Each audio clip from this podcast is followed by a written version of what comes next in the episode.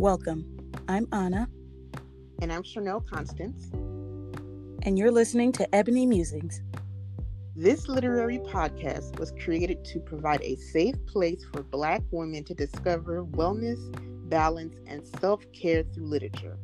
Join us in conversation as we dive deep into the importance of self care, balancing our lives, and how literature has played a big part in our own personal healing processes. Let the journey begin.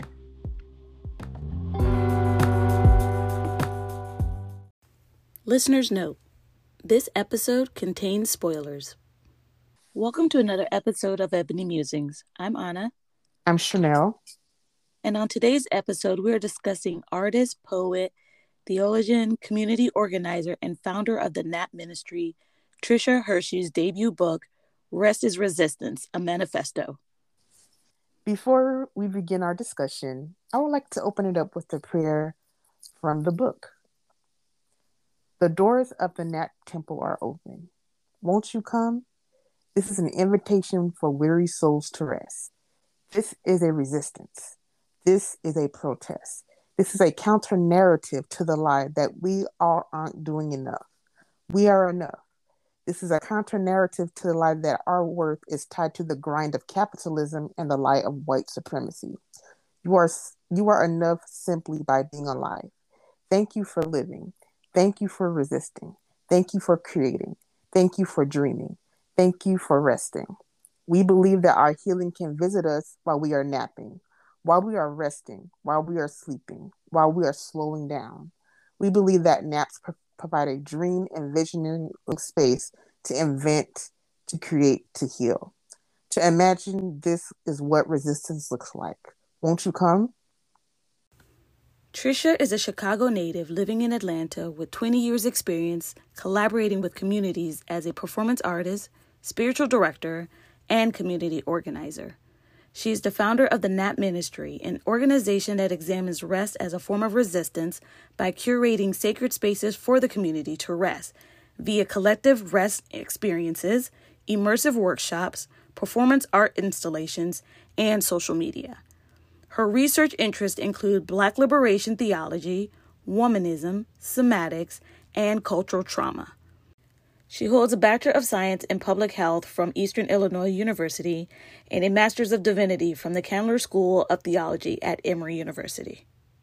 Dreaming of a world that includes justice for all, for those sleep deprived, exhausted, and caught up in the hustle and shenanigans of white supremacy and capitalism, may we have space to navigate our lives from a liberated rest state. May all of culture slow down. The time to rest is now. The NAP Ministry.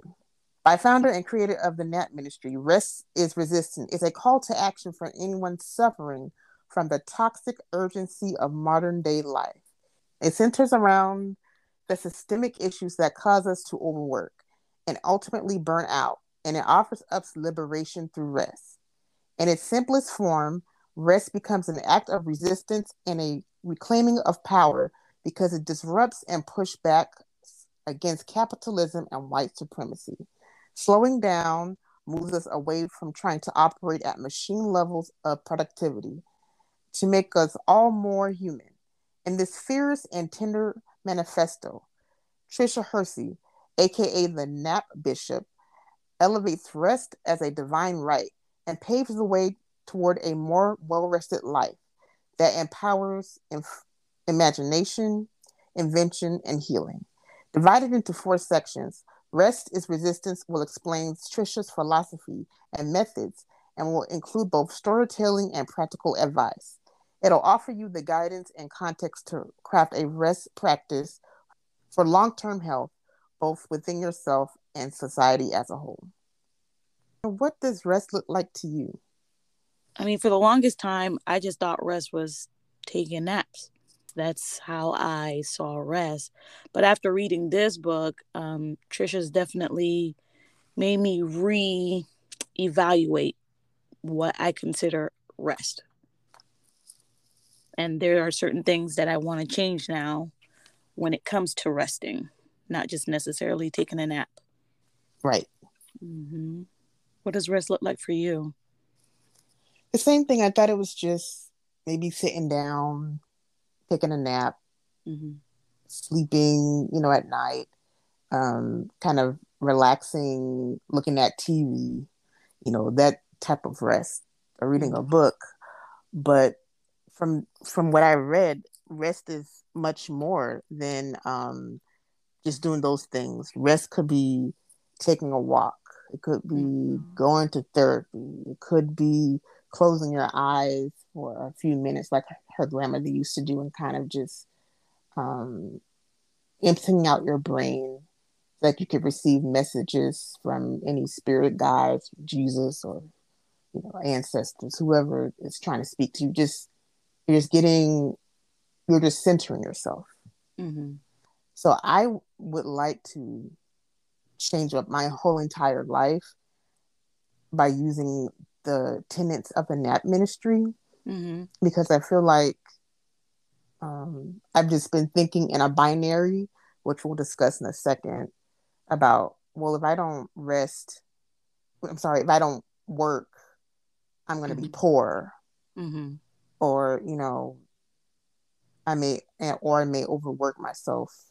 You know, it's just you have to find a balance, and I think this is what the biggest the biggest message for me is you need to find a balance. So you rest, and it's the thing is the and one of the biggest lessons I learned from this book is that rest is a lifetime practice. It's a right. lifetime movement. This is not something that you just pick up. Oh, I'm just going to rest, you know, whatever. It's you have to give yourself some grace and working it day by day. And it's not just sleeping. It's literally like fighting against capitalism and mm-hmm. white supremacy by saying, no, you can't have my body, my thoughts every waking second. Like I need to have some time for myself. Right. So she talked about the tenets of the NAP ministry. That I thought was interesting. Yes. So the first tenet is rest is a form of resistance because it disrupts and push back against capitalism and white supremacy. And she says this several times in the book. Yeah, she like, she pushes that hard. Like it made me really think about how um, white supremacy is literally in like almost everything. Yes. Mm-hmm. Um, she also says our body is a site. Sorry, our bodies are a site of liberation. Mm-hmm. Um, naps provide a portal to imagine, invent, and heal, and that is true because most of my most vivid lucid dreams happen when I wake up for a moment early in the morning and I go back to sleep. Mm-hmm. everything's so real. It's like my mom is alive again, and me mm-hmm. and Samantha we're hanging out or doing something else, or it's just it's, I have these crazy dreams. Or if I read like a fantasy or something, mm-hmm. and then I'm in I'm in the midst of the fantasy, I'm like, oh wait a minute, this stuff is not true. so, right. but this is it's just a cool way. I, um, one thing I wanted to say is that sometimes I used to dream about my teeth falling out. Uh huh. And I read in uh, like a dream website that that's a a sign that you kind of have to move on from something. Because I kept on dreaming about it. I'm like, what is this?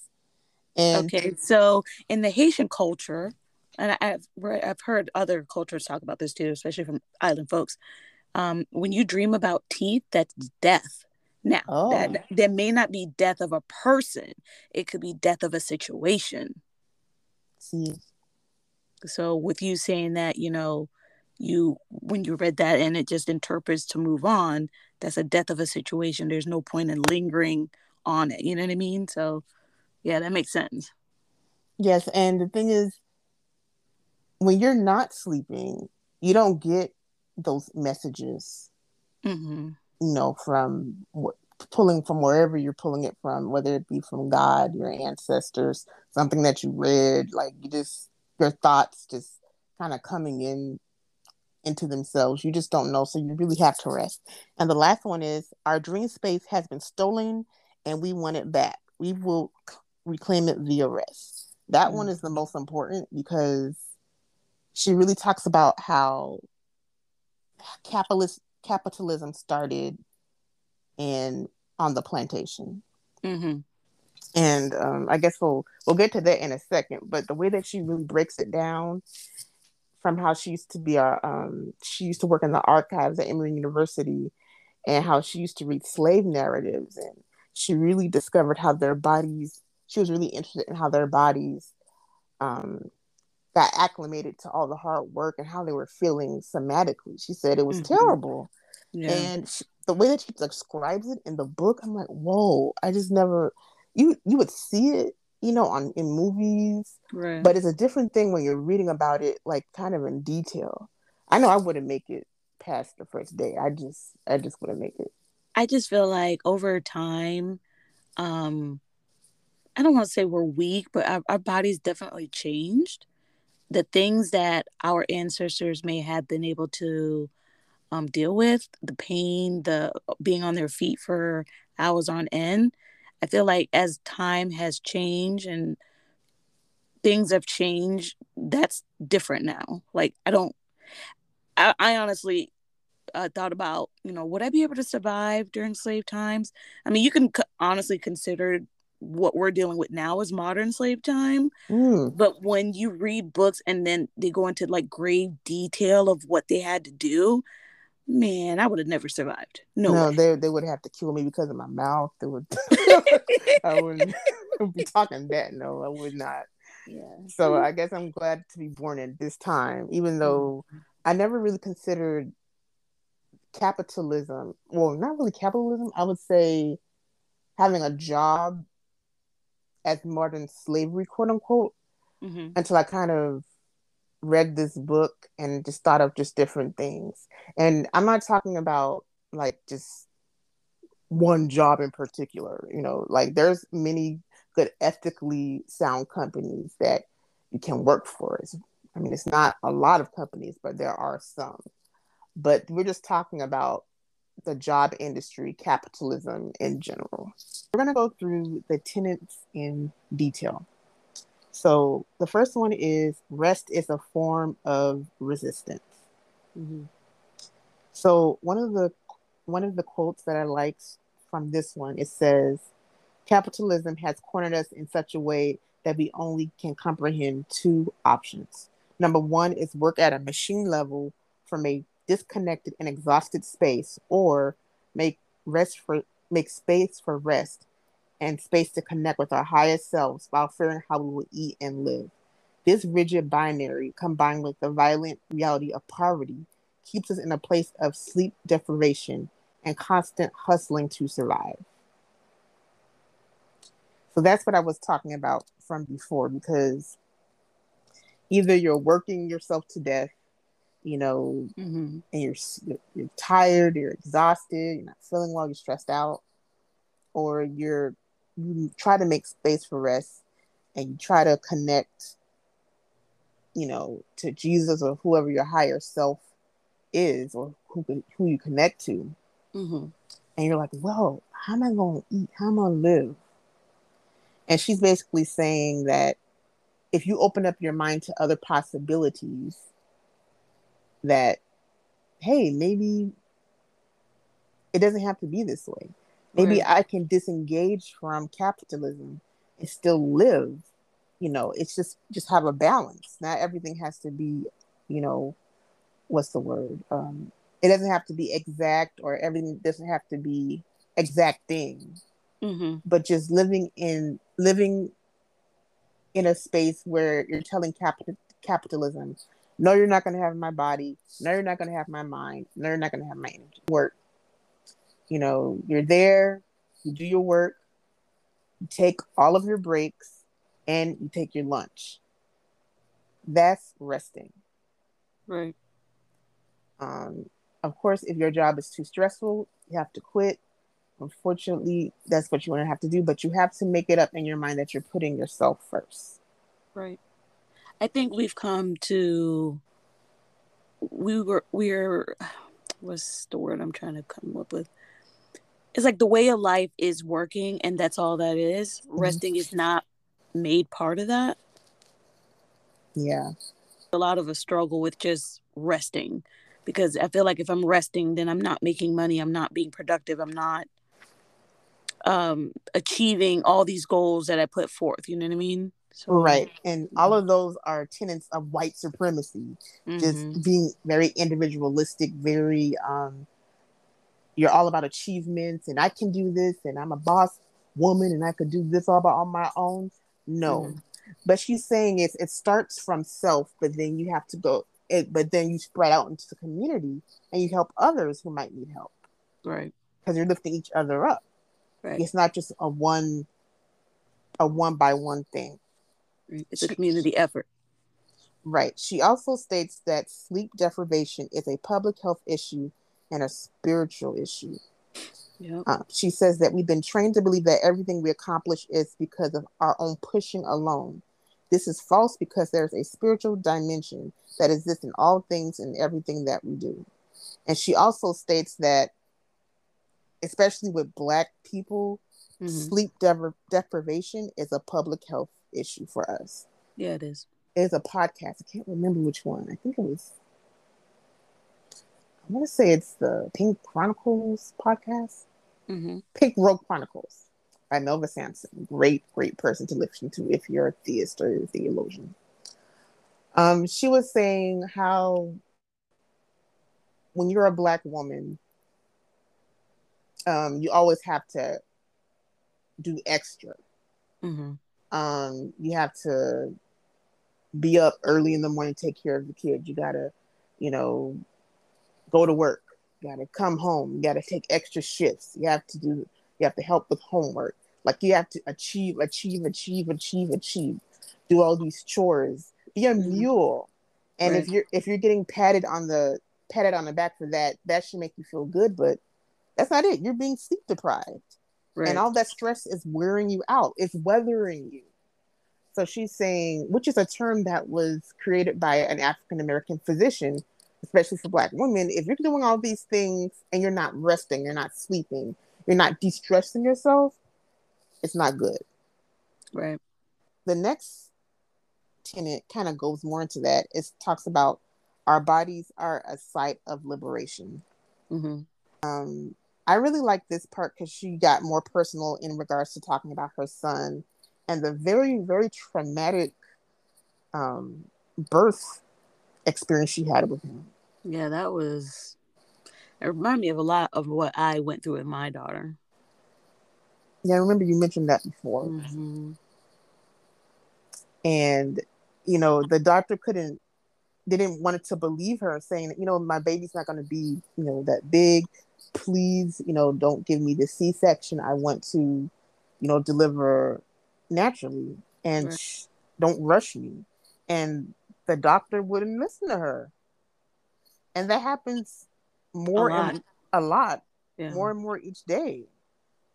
And it's like she was saying that they were trying to rush her son, even from before he was even born, to come out and do all these things and just get and just get, I don't know, surrounded by productivity and being rushed. Yeah, because like she talked about how she comes from a, a family of tall people. Her husband is tall, she's tall. They're like mm-hmm. six feet or whatever.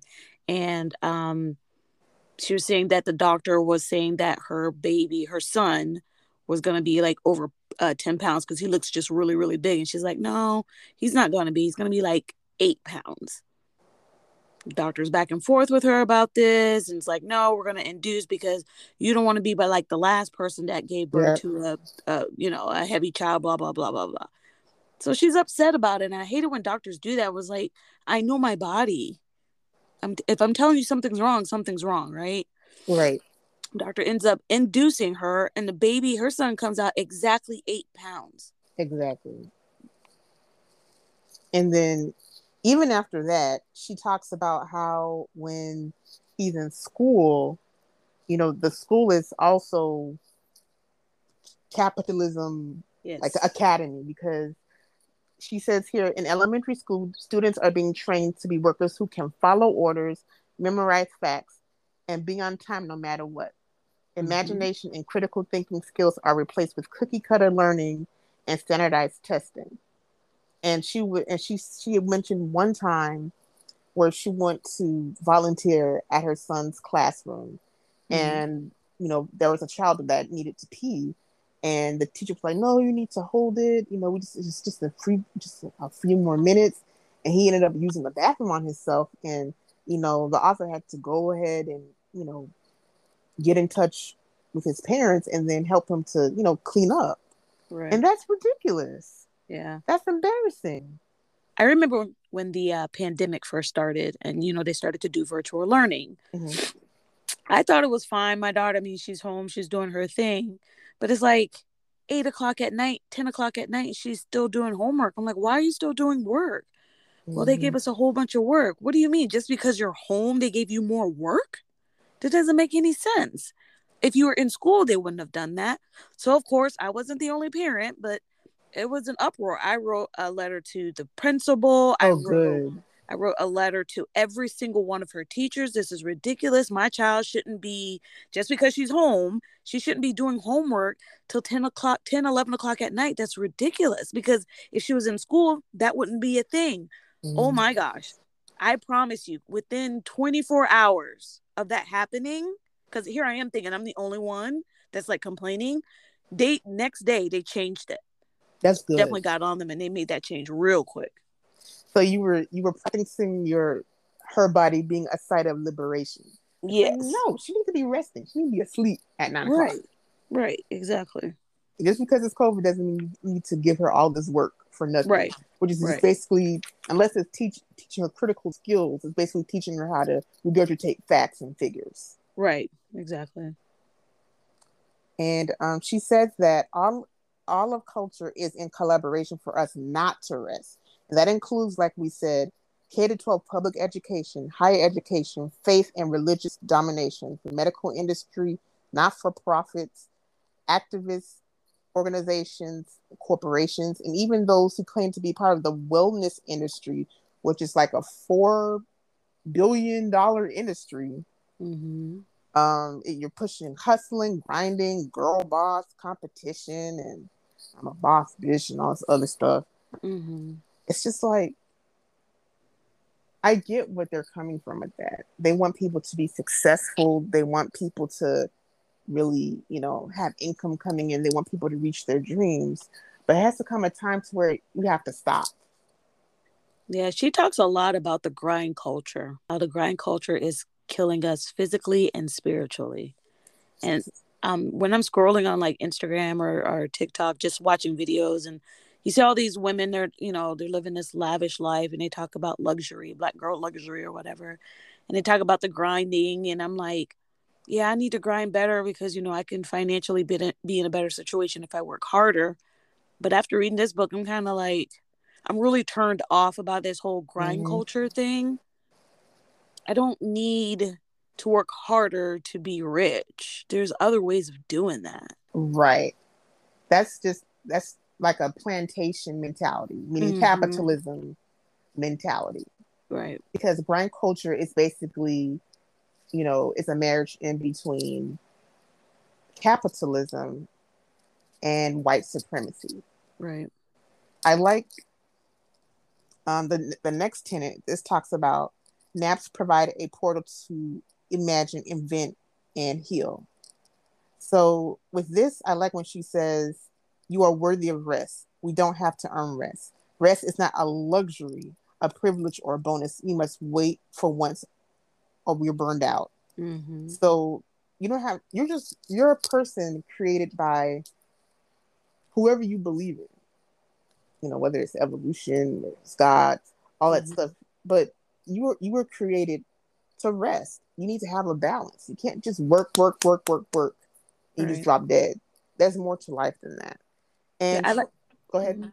No, I was gonna say I liked how she talked about like in that section how rest is a healing portal. Rest is about undoing dra- uh, trauma. Rest makes us human. Rest is not a privilege; it's a right. And I didn't. I never thought about that. Like, it is your right to rest. Yes. So no matter what, and she talks again about how social media um it makes it so seductive you know mm-hmm. like oh mm-hmm. look like we're talking about the black girl luxury and uh-huh. seeing the chanel purses birkin bags and traveling all over the place like yes i want to do that right And I'm like, I look up, a, this is no shade to anybody that does this. It's no shade, but it has to come to a point where you're realistic. Right. I'm, I'm going to work hard to get a $6,000, $7,000 Chanel bag. Right. I'm working myself for that. And it's a lovely bag and it's probably, you know, has great resale value, but that's a lot. Mm-hmm. I need to relax. I need to drink my water. I need to drink my tea. I need to think and and let all the messages from God and you know come into me and just make things plain for me so I can live a prosperous life because she doesn't want us to live a unprosperous life. Right. She wants us to live a prosperous life, not saying like, you know, like prosperity, whatever, but you know, in the Bible it says that she wants us to have a prosperous life. And even the woman, the Proverbs 31 woman, she's very resourceful. Mm-hmm. You know, so there's different ways that you can go do go about doing those things. You know, once you you come to a place where you see that what you're all this productivity, all the way that you're living is bad, you're gonna have to grieve grieve on it a bit. Right. You know, it's going to be a sad time because you're like, wow, I really thought I was doing something and I'm really not doing anything except putting myself in an early grave. Right. Not letting, not really being part of the community and experiencing life. Mm-hmm. Not really laying down and just figuring out my next plans.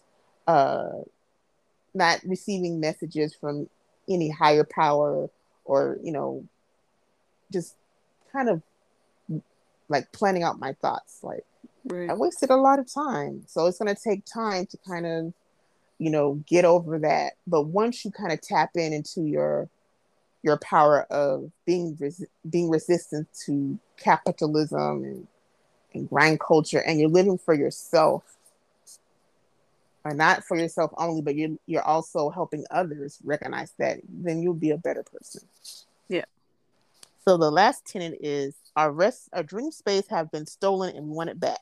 We will reclaim it via rest. This was amazing. Because she says, when I think about the history of the transatlantic slave trade, chattel slavery, and plantation labor, I am I am stunned about how much we have chosen to forget that capitalism was built from these systems. Mm-hmm. Like, where are the books that really discuss that? Where are the books that give us receipts? I can tell you right now, the books that we have that that that, that talks about that. Mm-hmm. Because not only in the book she has a slave narratives, um, you know, in the bibliography. She has a great bibliography, by the way. Yes, she does. So some of the books you could read about that, about literally how the plantation is where capitalism was was created, is the price of their pound of flesh mm-hmm. by Daina Ramey Berry. Half Has Never Been Told by Edward E. Baptist, and The Empire of Cotton, A Global History by Sven Beckert. Like it literally tells you, like in in minute detail, how the plantation is the birthplace of capitalism. Now we get into the four sections of the book, and I love how she um, dedicates or she talks about how she's inspired or what inspired her for each part of this book. So in this chapter, she talks about her background in regards to her hometown, which is Chicago, her family, religion, and where she actually first heard of resting. Mm-hmm. So she grew up in Chicago. Um, her parents were really involved with the church. Her dad was a Pentecostal preacher, but he was also very into Black liberation, mm-hmm. Black Panthers, um, Pan Africanism, um, he was very active in the community. He also was just really, really, he really loved the church so much that he would he kept on pouring out to his pouring out himself into um, his members and just other people that needed help. And you know, she was taught all of her activism roots from him. Mm-hmm. There was a um an interview. The author talked about how she was asked, "Who taught you how to rest?" Mm-hmm. I actually kind of sat back and I was like, is that a thing people do? Like, do we teach each other how to rest? Do we teach our children how to rest? We should. We should, but what do we normally do? We teach them how to work harder, right? Right. I can honestly say that my mom um, taught me and my siblings how to rest. Uh, she's worked for many, many years. She, unfortunately, she had to um, retire early because of just the years of the um, career that she had. You know, she was always on her feet and always using her hands, so that definitely took a toll on her. And um, me in my age with my young daughter, my teen daughter, I'm teaching her how to rest, how to not feel overwhelmed with school stuff and um, finding different ways to relax, whether it's um, enjoying doing some artwork. She's really into art, or we might go to a museum here and there. Just different things to kind of like um, separate us from the world, allow us a, a few moments to disconnect and, you know, rest. Hmm. I can't to be honest, mm-hmm. I I'm trying to think if my mom and dad taught me to rest. Mm-hmm. And I don't think so, no, because we used to get up early in the morning, go mm-hmm. have worship, and then we would go to school. And it's just, you know, mom's like, just do all your schoolwork, excel. Mm-hmm. She was mm-hmm. working two, three jobs herself. Yeah. Um, trying to get us, you know, we went to private school. So, you know, she was trying to pay all those bills. My dad was had two two jobs at one point you know, mm-hmm. trying to keep us in school, trying to keep us fed and and all that, make sure that we were going through all the all the um, the trips and the, it was just it was a lot. Um I never really the one the one thing I will say is that when my mom did rest, it mm-hmm. was good, but it was usually late late at night mm-hmm. or maybe on Sunday. Oh well, okay, let me go back. So we do have a day that we rest from, which mm-hmm. is called the Sabbath. Sabbath. Mm-hmm. But um, you were you were raised that way, so um, you know, during the week, her rest was like, hey, let's just we work hard. She drops in the bed and she watched TV, mm-hmm. and that was her rest. And sometimes I would join her. Sometimes we would watch Star Trek together. We would watch different movies on Sundays. Like those were my best times with my mom when I, we were looking at old movies, and she would just tell me what was going on. Mm-hmm. Um, what's that movie called with the with the white with the black, the the mixed girl? Mm, um, is it the one that she could pass as white? Yeah. Oh, that's um. Oh my gosh, it's on the tip of my tongue. I cry every time I see that movie. So sad. Yeah. Oh life imitation of life. Yes imitation of life. I was because we watched that together and watched macbeth. I'm like wow. Mm-hmm. this is great. So her form of resting was you know watching tv taking it easy you know after a hard day of work or after a hard week. On saturday we would go to church. We would get filled with the holy spirit. We don't do any um i guess secular activities like going to the store or anything like that because we are we already prepared our dinner earlier, our house earlier, all that stuff. Well, we would try to. Mm-hmm. Kind of hard sometimes, but that was our form of rest. And not until I grew up myself and I had a job and I and I and I was working so hard that I really, really appreciated the Sabbath just mm-hmm. as relaxation and that I can get connected to my higher higher power power, which is Yeshua, um, getting to me and my dad would have worship, you know, on Saturdays together. Mm-hmm. Um, sometimes Samantha, my sister, will join us. It's just a wonderful thing. So those are the th- those are the types of rest practices that we have. You should yeah. be resting constantly. Constantly, it needs to be in your calendar. Mm-hmm. Um, there is a list of that we're going to get to, which kind of breaks down what you can you can do to rest but you have mm-hmm. to make it a habit. You have yes. to make it a lifestyle. Yep. So with her dad, you know, he loved the community, he loved God, he loved people, but unfortunately, he overworked himself. He was right. exhausted. Um, he didn't really have a lot to pour into himself. And he had like a lot of health issues, you know, diabetes, obesity, high blood pressure, mm-hmm. heart disease, you know, like others. And he ended up, you know, unfortunately passing away. And mm-hmm. then she kind of just added everything up together, and that she she realized that grind culture kind of aided in his death. And it's the cycle of trauma going. Right. And I think mm-hmm. what she wanted to do herself was to break the trauma in her own life. Right. Because, you know, eventually with her, you know, she was working a she was a, a graduate this before Black Lives Matter kind of just blasted off. She was in a um, theology program, a master's divinity program that's very rigorous, a lot of writing. Right. She was a mother. Um, she, you know, had to travel back and forth. She didn't have a lot of money. It was just, it was, she was not feeling well. It was a hot mess. She was just not together. Right. And she decided, you know what? Something really has to give. And I always like she says, let the chips fall where they may. So mm-hmm. in another podcast, she said, you know, she had to talk to all of she talked to all of her teachers. She was like, Well, this is where I am. And I'm telling you what I'm doing. Um, don't be alarmed. And I just need your help.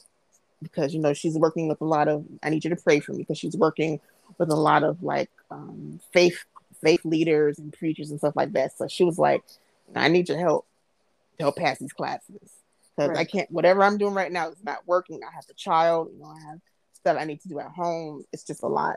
So after she started taking naps in different places, incorporating um, rest, um, like for example, she said she used to travel on the um, on the train because she had to sell her car, and she used to look at the train and just look outside, and that would be a, a a moment of rest because she's daydreaming. Daydreaming. She's, she's yeah. not thinking about you know what she needs to do next. She's really resting her mind.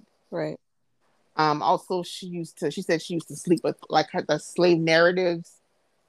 You know, she used to read about them and then she would go to sleep. Mm-hmm. And then mm-hmm. she would dream about them. She would get messages from her ancestors. Like she would really tap into what they were going through. Mm-hmm. And she said because of all the sacrifices that they made for her, in regards to working in the hot, blistering sun for 20 hours a day. And then, you know, you're, you're pregnant and then you have the baby. And then all of a sudden you got to, instead of, you know, we, we really, even though healthcare is not that great as it should be, we really take it for granted. Yeah, we do. The way that healthcare has really evolved. Can you imagine having a baby and then maybe a couple of hours later, you have back to go to back and work? Right. What if your your placenta didn't come out? Like, what if you have tears? Like, what? Right. Huh? What your mindset? Right. And this is in the blistering heat in the South, with all these people around you, all these these insects, it just stifling humidity. I couldn't do it. Right. So she was like, she owed it to them who had their their dream stolen, their nap stolen, to to to really um, have this lifestyle of just having balance and having rest. Mm-hmm. I know people are trying to figure out, well, what does this have to do with Alice Walker? What is like what is it exactly? Aren't you supposed to be reading about Alice Walker? Yes. Yes. You're reading about Alice Walker, and she actually does mention um being a womanist. She declares herself a womanist. The term womanist was coined by Alice Walker in 1983. It appeared in her book, In Search of Our Mother's Gardens, which we will be reading together. She defines womanist as wanting to know more and in greater depth than is considered good for one. She's com- they're committed to survival and wholeness of entire people, male or female. And she says, for her personally, the beauty of womanism is its holistic view of change. It mm-hmm. centers the deep shared commitment Black women have to their family and community. And then she says, unlike white feminism, womanism holds space for race, class, and gender and understands the family and community of a Black woman are collaborators in the struggle of liberation. Mm-hmm. It seeks balance, like I said, and flexibility. Womanism is what allows me to see rest as a tool of liberation. And she says, a global movement seeking to repair all that has been broken by capitalism, white supremacy and patriarchy. So she's basically saying that her study of womanism is guiding her in her in her journey of being a more restful and grateful and flexible person. Yeah, I thought that was interesting how she found um, being a womanist um, and seeing how it how rest um it's like a form of liberation Right. how she like, like that really was just like a guide for her so i thought that was really cool And um, this is another quote I really loved. It's called, this is from Making a Way Out of No Way in Womanist Theology by the Reverend Dr. Monica Coleman. She says, Not all evil can be overcome in this world, and yet a postmodern womanist theology maintains hope in the struggle to creatively and constructively respond to it. It also says that we are not resting because social media has stolen our ability to exist without it mm-hmm. and she says that the algorithms are, are guiding our every moves, putting unnecessary pressure for us to post and to like. This kind of hit me because I'm addicted to social media. I'm addicted to my phone. Mm-hmm. I like to be validated. I'm a Leo. You know, I love attention. I love for people to give me compliments. I love to be noticed. But at the same time, it could be a distraction. It could be overwhelming. It can make you buy things, which is capitalism Mm-hmm. she says that social media is an extension of capitalism. It's a marketing tool.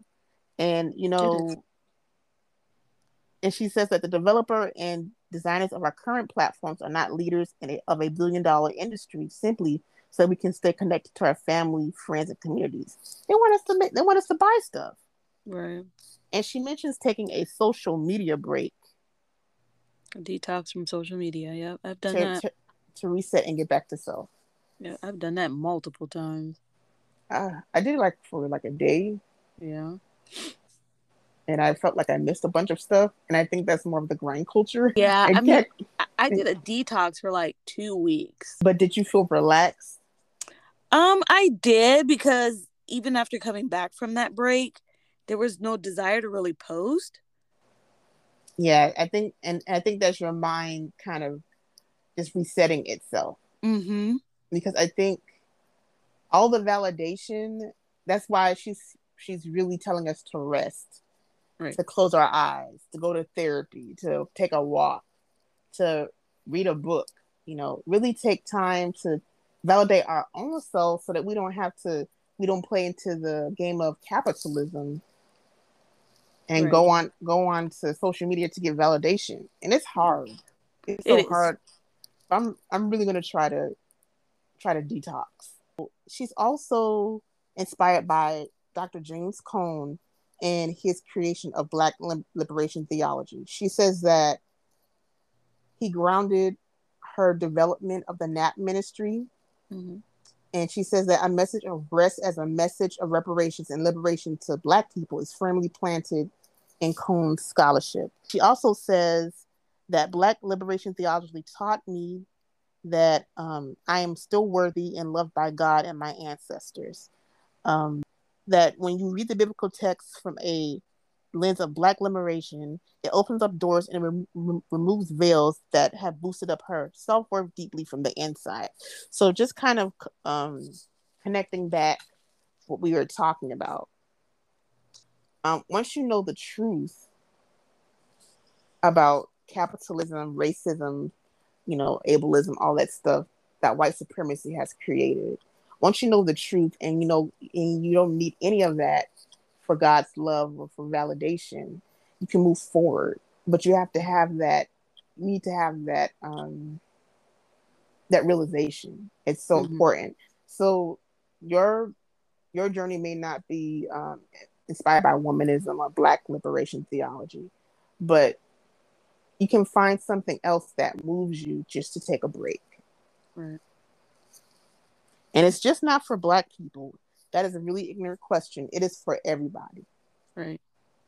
You know, um, you have to stop being so myopic and look at the big picture. Honestly, if the the blacks, which is at the bottom of the totem pole and everything, if they reject, you know, white supremacy and they reject capitalism and grind culture, and they're able to establish a better um, way of life for themselves, another paradigm, then other people want to want to join in too. Right. So we won't be at the bottom; we'll be at the top. So she had kind of did a, a small list on on how to rest. Okay. And I know it's not like a definite this is how you do it i think it's different for everybody but i really i really liked her list like there's a few things i'm kind of like yeah i could I, that's something i need to start doing like closing your eyes for 10 minutes mm-hmm. taking a longer shower meditating on the couch 20 minutes daydreaming by staying out the window sipping warm tea um, a sun salutation yoga mm-hmm. praying uh, taking a long warm bath taking regular breaks from social media. That goes to me. Yeah. Uh, like deep listening to a music album, mm-hmm. playing a musical instrument, laughing. Those you were take when you do these things, you are taking back your yourself from capitalism, saying, "I'm using this time to center myself and my needs and what I want." Right, and I like how she also mentions like there is no quick fix. This is right. a life changing thing that you have to do every day. Rest is love practice. Like right. And she says that my freedom from grind culture is is intimately tied up in the healing and liberation of all those who who are around me. Mm-hmm. And community care and the full communal unraveling is the ultimate goal for any justice work because without this, we will be left vulnerable to the lie of toxic individual individualism, individualism, which is white supremacy. Yeah. So the next part is the dream. And she was inspired from her ancestors. She said, To my ancestors, your labor and the theft of your body will not be in vain. I will rest for you. I will recapture the dreamscape that you lost. We'll be resurrected together. So basically, this is kind of expanding what we already talked about before how how our dream space has been stolen from us Mm-hmm. Our ability to dream, pause, and daydream has been replaced by the robbing of time, self worth, self esteem, hope, and connection to ourselves and each other. Mm-hmm. By putting people to sleep, we are waking them up. And she wants to know how can we dream about a future we want to see? How do we simply tap into our dreaming flow? Who taught you the capacity to dream? Who are the sharpeners of your visions? Like, basically, what are your next steps? because she mentions Octavia Butler, and I think when you talk about like Afrofuturism and how I always see Black people in the future, always have right. seen this in the future, and just the imagination and how I feel like even as adults we lost that. Mm-hmm. So it was just like that. This section right here just it, it brought a smile to my face because I was like, oh, this is so me. Like I'm always imagining the future and I'm always daydreaming and I feel like my mom calls me weird because I still watch cartoons. Huh? I do too. Oh, I, watch, I still watch cartoons. I like, still watch them. I, I, I really enjoy cartoons, and my mom's like, "You're so grown, and you still cartoon." Yes. Again, that could be your form of rest. Mm-hmm. After you had a hard day, deep, deep, briefly, and you just laugh and you enjoy yourself. Yeah. She said Audre Lorde is also an inspiration for her and she usually asks everyone that you know comes to her nap ministry installations mm-hmm. or happenings that they should read her and i mentioned this before that for black people who are descendants of enslaved africans via the, the transatlantic slave trade and chattel slavery you have to again you have to consider that your ancestors built this entire nation for free with stolen labor so mm-hmm. you kind of owe it to them to kind of rest and not yeah. work yourself to the ground because they they did this so that we could be doing what we're doing right now. Right. Which is being free, quote unquote free, kind of sort of. Right. About yeah, we can talk about her first Nap ministry. Okay. Oh, is this like when she um got the, um like a studio or something? Yeah. Yeah, that was cool. You know, she'll have like a big open space mm-hmm. and they have like yoga mats pillow low lightning um, really healing music um, you know you're in a and you're in a state of fluid and free rest um, she's going around with with incense in her hand mm-hmm. you know mm-hmm. with scented with lavender trying to you know just let people to calm down and decompress and she... it's just it's just a time just to just be you right She had stated that um there's somebody that was at the one of her events and they asked her like, "Did you touch me?" She was like, "No, I, I won't touch anybody without their permission." Well, she felt a presence. Wow. You remember that part? I, I was like, "What?" That could have been like her ancestors talking to her. Yeah. something. Or it could be it could have been the spirit of God, the Holy Yep. Spirit, you know, anything like that. Yeah. One of the things I'm taking away from this book is um, the author talks about how important it is to rest and to listen to your body.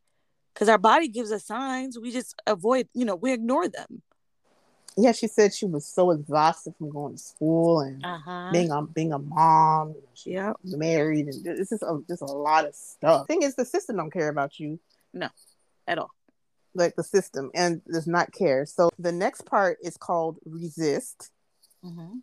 and she says this is this is one of my um, favorite quotes from this section. She says, "We are going up against such violent systems in our attempt to disrupt and push back, like supremacy, capitalism, ableism, patriarchy, classism, anti-blackness, homophobia, etc. Any system that degrades and ignores our divine right to have care, rest, leisure, and space must be examined and eliminated.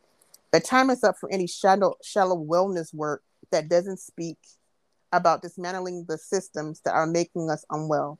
We must blame and interrogate the systems. They are the problems. They are. They really are. And I'm like, wow. That's like that's like it summarizes the whole entire book. Right. This book is, su- is, is such a different kind of book. It's definitely not a full on self help kind of book, but she But does sh- give you a lot of good instructions on just where to start. Because she, she said she says it's not self help though. She doesn't mention she doesn't really mention self help at all in the book. She said this in a podcast because she said this is more of a communal communal um, activity. The idea of, of rest as resistance has always resided in me, but I deepen into it the more I spend time listening to my soul or deeply daydreaming about the Underground Railroad and being inspired by the Maroons of North America Mhm. And she talks about Harriet's Harriet Tubman, um, liked about in that other book that we read, Bad Fat Black Girl. She talks, so Harriet Tubman crafted space to listen, to strategize, and to pray while she was guiding people on the Underground Railroad. You know, she had to really be pers- like really, really like notice, you know, small things. She had to be really be per- perceptive to what was going around her, very quiet, quiet and agile. Like she really had to be one with nature and the spirit to really know what was going on. Right. And she said her sub her her subversive and deep refusal to be in bondage is the energy that I'm holding on to. And then you had the the maroons who are just who are just like we're not gonna be we're not gonna be slaves. So forget Right. this. We're gonna go into the caves and live our lives. You're not you're never gonna find us. Right. You're not gonna find us. And she said that also inspired her because she was like, they're taking a stand. Right. Like, you're not gonna have me breaking my back, breaking up my family, you know, having me depressed and all this. You're not gonna have it. Right. Right. So I really, really like that she used their their journey to like to like kind of guide be like a guiding post. yeah. Yeah. She says that her rest practice started off with 15 minute catnaps on campus in seminary and once I arrived back home. And she also rested while attempting to study. And then she said that she im- implemented sky gazing moments in between classes that involved sitting down outside and staring at the sky. hmm So she was really like, really putting in the time. She um, enrolled in dance and somatic classes to just balance out all you know all her her heavy thinking and and and, and writing and all that. So Yeah. she really really like put her life like she forced her life into balance. Right. When she talked about rest, I I I thought I thought about um Alice Walker, how in our, the last book we talked um, what was her name? Shalamisha. Yeah, Charlotte Tillet. Yes. Yeah, how she talked about how Alice Walker is one of the freest women she ever met. Yes. And as I'm reading this book, Alice comes back to mind of how Alice is rested.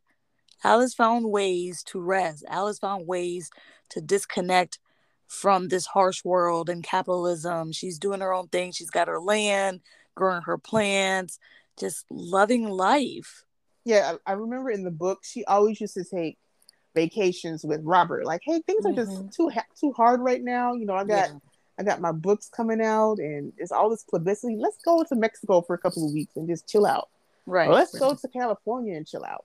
You know, right. just let's go overseas. You know, just just to relax. And yeah. I love that. I really, really love that about Alice Walker is that she worked hard. She didn't work hard, but she also had her resting. Right. Rituals. She did. Yeah, she understood the importance of that. But that's a good point. I love older women or the elders, especially at my mm-hmm. church, mm. because these are beautiful women who are they're like they're retired, they, but mm. you know they're living their life. They're going on cruises. They're they're buying their Mercedes. Um, they're going on trips all the time. They got their wigs together. they just look amazing, and I want my life to be that way when I'm in my 50s, 60s, even 70s. I really want to enjoy my life. It has to be a balance. I, I don't yeah. want to work myself to the to the core. You know, right. I'm I'm gonna be really honest with you. Mm. I feel like my mother was kind of killed by, not really killed because that's a strong word to say. I think grind culture kind of aided mm-hmm. to her mm-hmm. illness and how mm-hmm. she died mm-hmm. because she was working three jobs trying to oh, oh. Trying to keep us in church school. You know, we went to off to college or whatever, but she was still trying to like, you know, pay off our home, um, just have money for you know our insurances or whatever. Right. You know, and she neglected to take care of herself. Right. We tend to do that. And she wouldn't even tell us that she had cancer. My dad had to tell us. So she, it was like she was hiding so much from us. And I know she wanted us to have the best, but it's just like, I really just wish that she just took more time just to really see what was going on with her and just rest more. Yeah, she didn't I, make herself a priority. She made you no. and your sister and her, her husband a priority. And I just I'm not saying that she did not pay attention to herself whatsoever. Like before she died, she went to her Oakwood College um mm-hmm. like alumni and she had a great time, but you could see that she was kind of sick. Um, but that was her way of resting, just you know, kind of connecting with old friends and teachers and um and I feel like this book is like a like a mm. stop. Yeah. She put, she put me in park. Yeah. I'm in park. I'm paying attention. Um, to be transparent, I'm really trying to build my life to where I I'm coming into my 40th decade next year. Mm-hmm. And you know, I thought everything was would, you know, going ahead and you know, I'm I'm having a new job and everything, getting a new car. Some things have changed. And uh, you know, things are not the same and I, I really got discouraged. And, but still, I'm going to implement having rest, um, have having my body being a liberation spot, mm-hmm. because I don't want to get too bogged down with the cares of the world. You apply action, you take a rest. You apply action, you take a rest. Mm-hmm. You apply action, take a rest. And that's what I want my life to be so that by the time I get to where I would like to be, you know, with money, great management, you know, uh, a job that I love immensely, um, I could share my experience with others. I want my life to be a testimony. Right. In part four, you know, she's asking these questions What do I feel called to do? How mm-hmm. can I create space for me and my community to heal? What do I need to heal?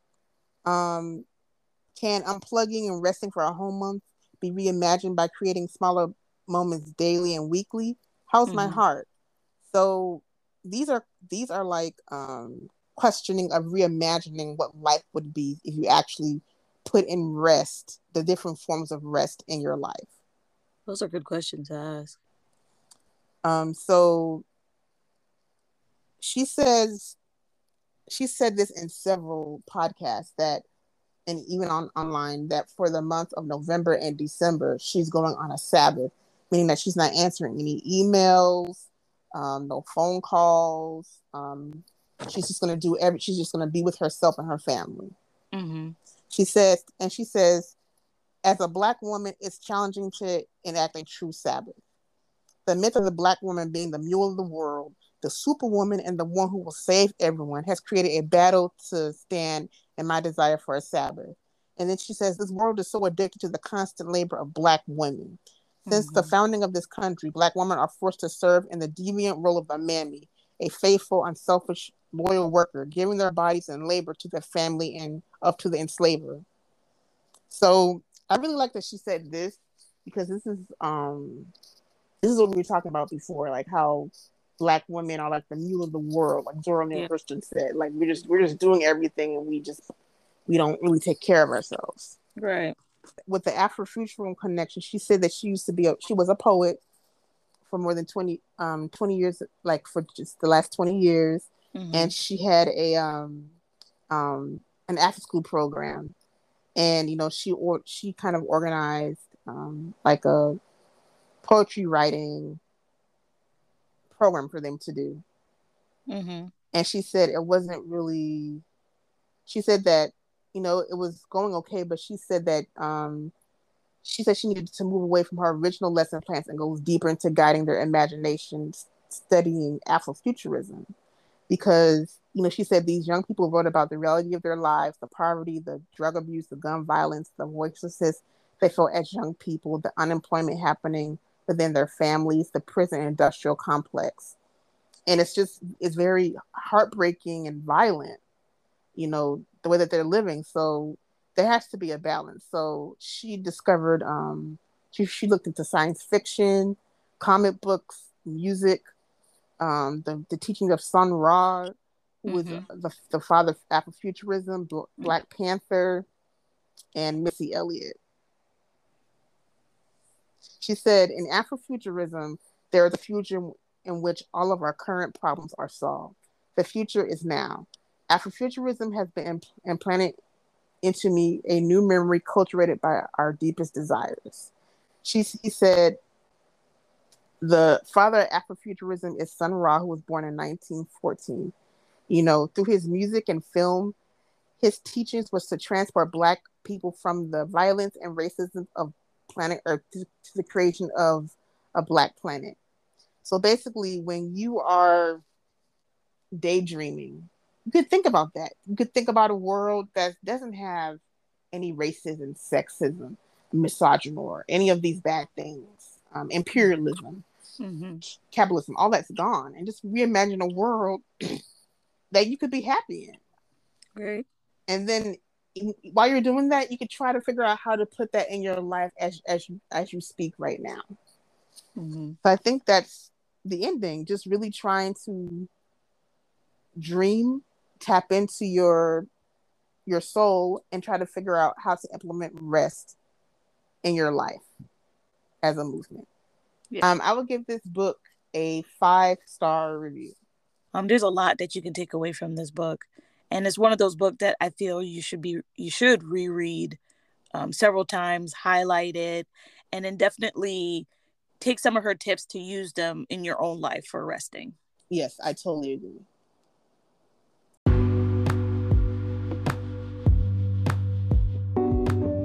Thank you for tuning in today. We hope we have inspired you and help you find tools to make your life just a little bit easier. To continue this conversation, you can stay in touch with us on Instagram at Ebony Musings. And if you haven't done so already, please leave us a review. It would really help our show. Thanks again for listening, and we'll see you on the next episode.